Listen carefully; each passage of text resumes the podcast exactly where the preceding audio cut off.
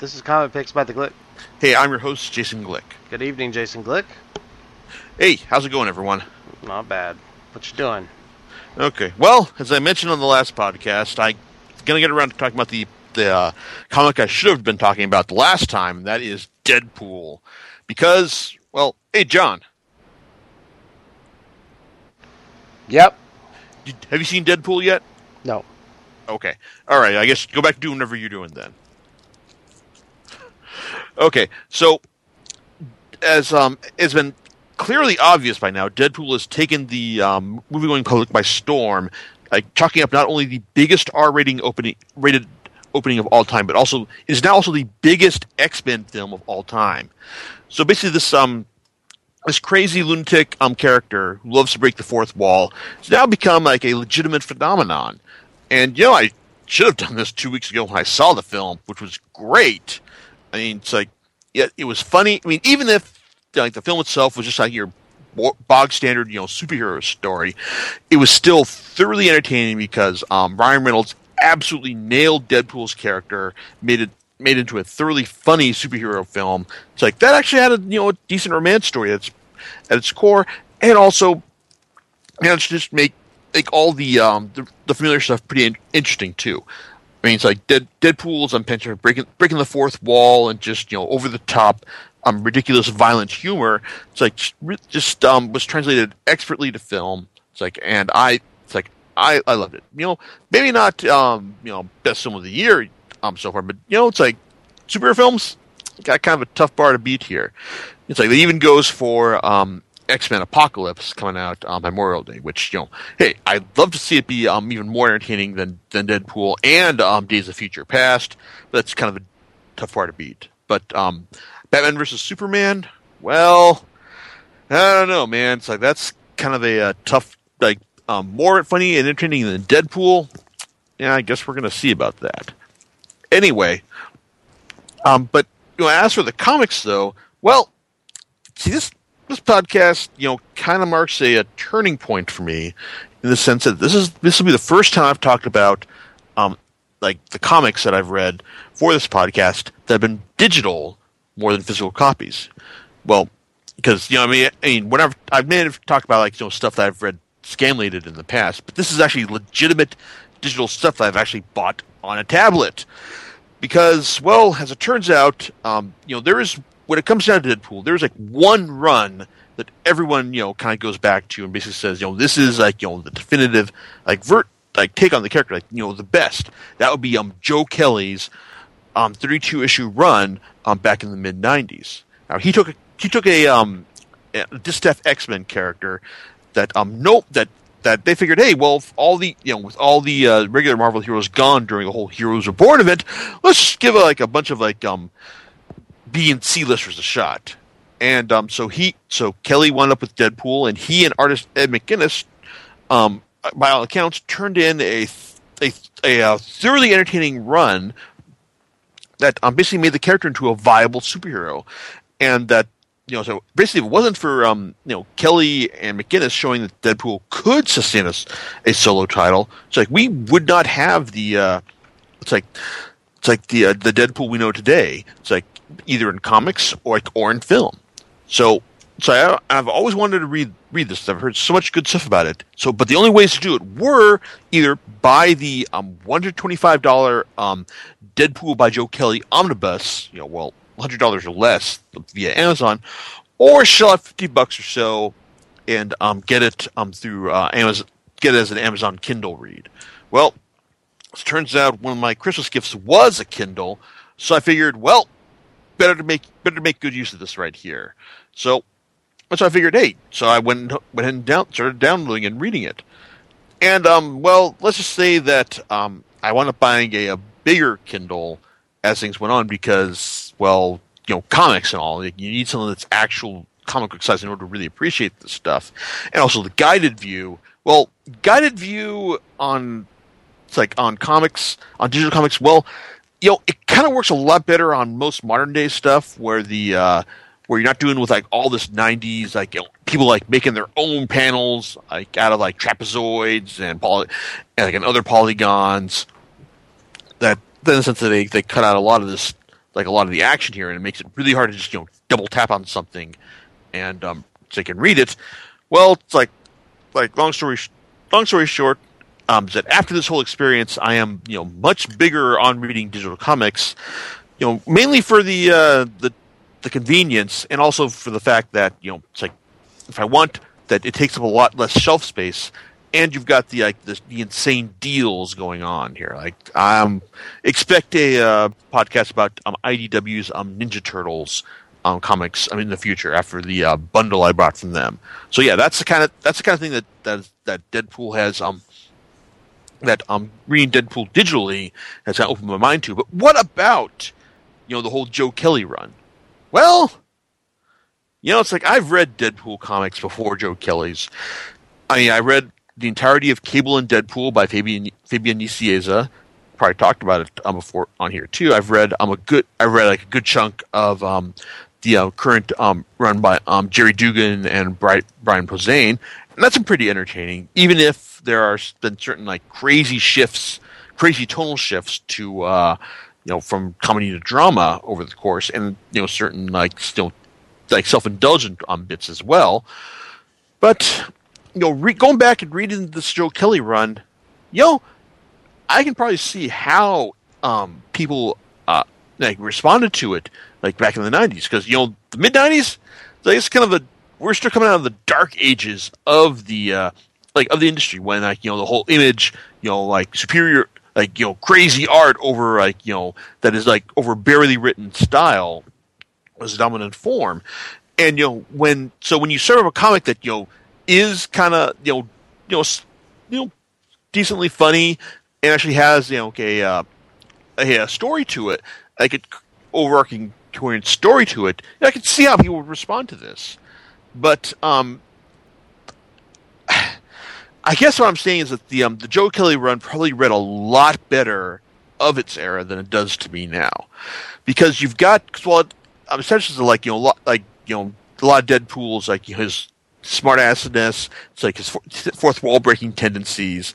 It's like, and also the uh, crazy shifts towards drama that you know kind of sneak up behind you when you're least expecting expecting them. It's like a lot of the humor does feel pretty dated. I mean, when you got a character who like love thrives on um, you know like making current pop culture references, it's like it it's like it doesn't like you know that stuff's not going to age like age pretty well when you get to um, when you're reading it um, like in 2016 for the very very first time. It's like, and I, on one hand, I do admit that I, and it's um, quite frankly pretty amazing that Kelly was able to uh, tell like an overarching story that basically involved um, you know, okay, you know, it's like it, it's impressive that he was able to tell like a um, coherent story over the course of his run, but the fact that this story basically involves, um, you know, like uh, interdimension Marvel's um, all-purpose interdimensional galactic holding company, Landau, Luckman, and Lake, and uh, basically saying that Deadpool is basically like destined to be like the hero that's going to, uh, you know, bring happiness to uh, help bring happiness to the like to the to the um, to Marvel's Earth. It's like it's kind of like yeah, you know, this doesn't quite strike me as being like a. Uh, I mean, kind of story that Deadpool is really suited for. I mean, it's like he's just like you know the merc, the merc with the mouth. It's like who um, it's like loves like you know um trolling his trolling his opponents. It's like and you know try, at least you know trying to make a uh, like at least decent half-ass effort towards being you know one of the good guys as opposed to just you know being a to- being a total um like uh like villain. So so it's so and reading like the, the joke like um, a lot of stuff in Joe Kelly's run. Like, there's a lot of stuff that just like um shifts into like real um. Uh, well, it's it just start off like pretty pretty fun with him fighting off Sasquatch, going after the uh, guy who uh, and uh, taking on the Hulk. I'm going after the guy who um, turned him into who he is in the Weapon X project. There's also a lot of um like really um like out of left field drama. It's like in the sense that you know well he's got his um friend Bl- well his um his buddy Blind Al who you know in the movie like they handled that pretty well in the sense that you know she's just like a blind person who um, Deadpool was hanging out with because you know hey she can't see his face and you know they're cool like that they just trade insults and all. In the comic though, like Blind Al is basically Deadpool's hostage, and um it's like apparently owes him from way from way back in the day, and um he at one point he even like Deadpool loses it and like throws her in the box, which is like a uh, like a death trap that he like that he likes to spend time in, just you know, just like uh, realign his senses in it and everything. It's like that's really that really doesn't work. I mean, it's like yeah, I know it's like you're trying to like Kelly was trying to like show that you know dead that um Wade Wilson wasn't you know, a good guy, but he was trying to be a better person. But stuff like this kind of pushes the pendulum way too far in the other way, in the sense that it's like, why are you keeping a uh, this this blind lady uh, go hostage, you know, in order to appease your ego and all? It's like, and it's like, you know, that just no. And it's like, and there are also other bits when he, uh, you know, has his ass handed to him by um, evil um, sorceress Merc T Ray. It's like that.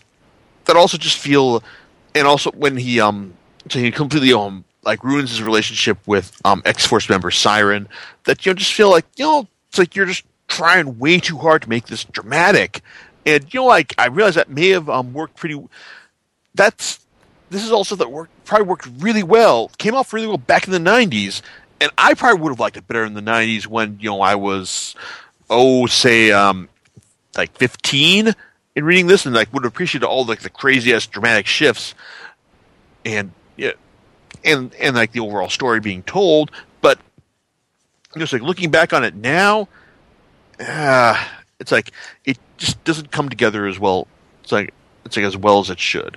So i mean it's like and but you know it's like it does have a uh, have a large hold on the uh it's, it's like like on the deadpool mythos especially when the movie because like you know it um, does bring up stuff like like Ajax and like his Weapon Weapon X history.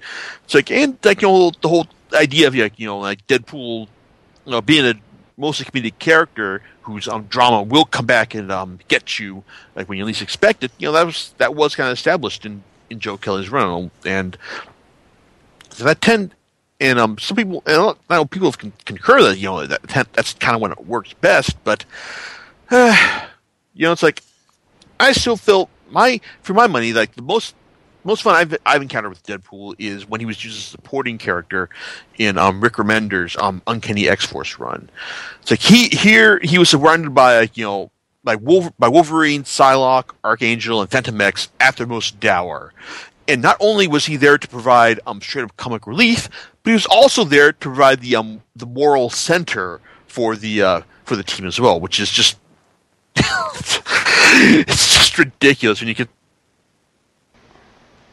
Yeah, so the best thing, the best story I've read, really read involving Deadpool was um, when he was used as the uh, comic relief um, in uh, Rick Remender's run on Uncanny X Force. I mean, it's like it's like he um, Remender um, did, did a job of like you know just like I mean like you had all these like serious characters to play off Wolverine, Psylocke, Archangel, and Fantomex. It's like and then you had Deadpool, it's like on to just you know like kind of troll them and provide like bits like, hey, how do you kill it? It's like how do you kill a carnival worker? Go for the jugular. So, but then um and then but then you also had him like like like point out to the fact that hey, you know I've never killed any kids. It's like when in their response, like you know, taking when they had to take out the uh, the, the kid who was going to be um, raised as a new apocalypse in the original arc. So you also had Deadpool like serving as like the weird ass moral center of this group as well. And you know, when you've got Deadpool serving as your moral center, you know that's that's kind of just strange, unexpected, and you know, kind of brilliant as well. So, so real, so really, so that's that's kind of the thing I most enjoyed reading Deadpool, reading um Deadpool's involvement in. But I will admit the uh, current run by um, Gerry Duggan and Brian Posehn has been pretty entertaining as well. Yeah, it's like the opening arc involving the all the dead presidents come back coming back as zombies did go on for too long. But you know, it's like he's they've um, told some pretty entertaining stories over the course course of his run, or, or the course of the run, even if they have gotten to you know fairly dramatic as well, and all the flashback um, issues from Scott Koblish um, have also been pretty fun as well as they um, tie Deadpool to a specific era in comics and just um, just troll the hell out of like you know the conventions of that era. So that's been that's been fun, and like there's also been like a, and even if they have gotten too serious at certain points, it's like there's it's still been like a good there's been good overrunning fun as well. In fact, um, like when I was buying st- digital stuff there, one of the things I picked up was the uh, Deadpool Dracula's Gauntlet um, digital comic or Infinite comic, as Mar- Marvel likes to put them. That involves that actually has a very um, important plot point for their run on Deadpool because at around volume five, Deadpool gets married to the Queen of the Underworld, Shiklah. And you're wondering, well, who the hell is Shiklah? Well, you needed to read um, Deadpool, Dracula's Gauntlet. So, so this is basically it's a pretty good encapsulation of the uh, it's like of the qualities of the run. It's in good fun. Uh, It's a, setup that basically involves Deadpool being hired by Dracula in order to um, get this um, Queen of the Queen of the Monsters to um, like back to him so he can marry her and consolidate his rule over the uh, over the underworld. Only problem is, as Deadpool um, gets like um, rescues her and gets to know her, they kind of start to fall in love, and eventually, like um, he winds up putting a ring on her as well. It involves like a lot of um, Dead Marvel's like um, it's like um monster characters, you know, like Blade, like um the mu- Blade, the Mummy, Frankenstein's monster, and also a centaur who is um like a werewolf and also infected by um, a venom symbiote as well. So it's really crazy, goofy stuff that um that eventually like escalates into a great great comedic cl- climax and also i love the um infinite um format in the sense that you know it's like just how it like it progresses like a uh, it, it it allows like you know like the, the action to unfold it's like as you're it's like as you're reading it and and also just like that it doesn't spoil me if like when i'm reading like comic book i'll suddenly glance over to the um second to the um to the right hand side of the page and of the book and realize oh i shouldn't shouldn't have read that first i should just keep focused on the left hand side first so but it so really it's like the uh, deadpool dracula's gauntlet i haven't read it in um print but you know it's like the uh, it's kind of hard to imagine. I can see how they would make it work, but reading it digitally, actually, um, pretty cool. It's like and pretty and like I can see, and I'm pr- pretty glad that I you know picked it up for like four bucks instead of like the uh, thirty five that it's being offered for in print. So there you go. I mean. I guess if you're if you're looking for a good one-off run on Deadpool that um, kind of encapsulates everything that, like, well, the, the best of his the the appeal the appeal of his character, the current appeal of his character, so to speak. Um, pick up the gaunt, um, Dracula's Gauntlet. Um, my only real gripe, though, think, is that um, it's like for reasons that are unknown to me, they um, went with a uh, you know a clean cut version of Dracula instead of the um, badass um, goatee Dracula of Marvel's past, and also as recently as the uh, Vampire State um, arc of um, Captain Britain at MI6, M- MI13 um, from Paul Cornell. It's like anyone remembers that? You know, it's like, hey, like you're cool in my book. But um, the whole um, Duggan Posehn run is pretty. I, I think it's pretty good. But you know, for all I know, it could be like you know the curse of Deadpool. That you know, in that he's a guy who loves to break the fourth wall, make cur- references to a lot of current stuff. Maybe it's like you know, like everyone will have their own um, favorite incarnation of the character. Whether or not he's like you know from the Joe Kelly run, maybe you'll like the uh, the Gail Simone run from the later, like from the uh, early early aughts, or the like, or, or you know even Fabian Nicieza's um, Cable and Deadpool run, or you know like the current um, Duggan and Posehn run, which has been great, great fun too. So, or hey, you know maybe your favorite is going to be like you know the Ryan Reynolds um, film film version. Hey, Deadpool is a um, it's like he it's like he's a he's he's got a got a simple concept in the sense that he's like he's uh, great. He's into he digs the ultra violence, loves breaking the breaking the fourth wall. It's like and make like it's like entertaining everyone along along the way. So I mean, he's there's been a ton of comics featuring him over the years, and like this is only like a small like I've only touched on a small um, portion of them, but you know it's like he there a lot of them you know been pretty pretty entertaining too. So, John, like after all this, um, any thoughts on your end? So, appealing in any media format? Is that how we're going with this?